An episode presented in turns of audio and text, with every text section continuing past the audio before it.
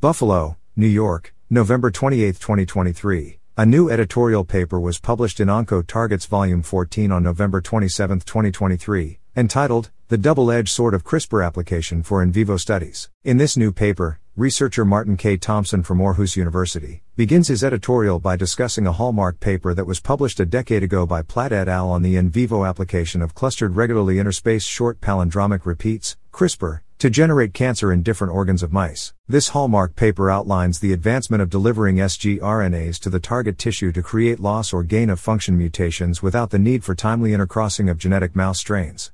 Furthermore, the study showed that multiplexing was possible thereby enabling the method to target multiple sites simultaneously.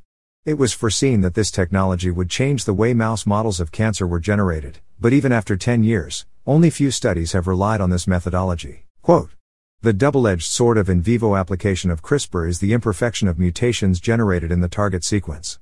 End quote. As CRISPR introduces mutations, they do not always occur, resulting in cells being present without the desired mutation. This is further complicated by the different types of indels, which can result in a functional protein with only changes in a few amino acids, without the introduction of a premature stop codon. This introduces clone to clone variation and results in tumors with a different mutation profile. However, this is also an advantage of CRISPR for generating in vivo cancer models as natural selection will occur, resulting in a cancer Darwinian evolution. Quote, Altogether, the in vivo application of CRISPR will become more common, even though the technique has challenges, it will only become more feasible in the future, allowing more researchers to apply this technology.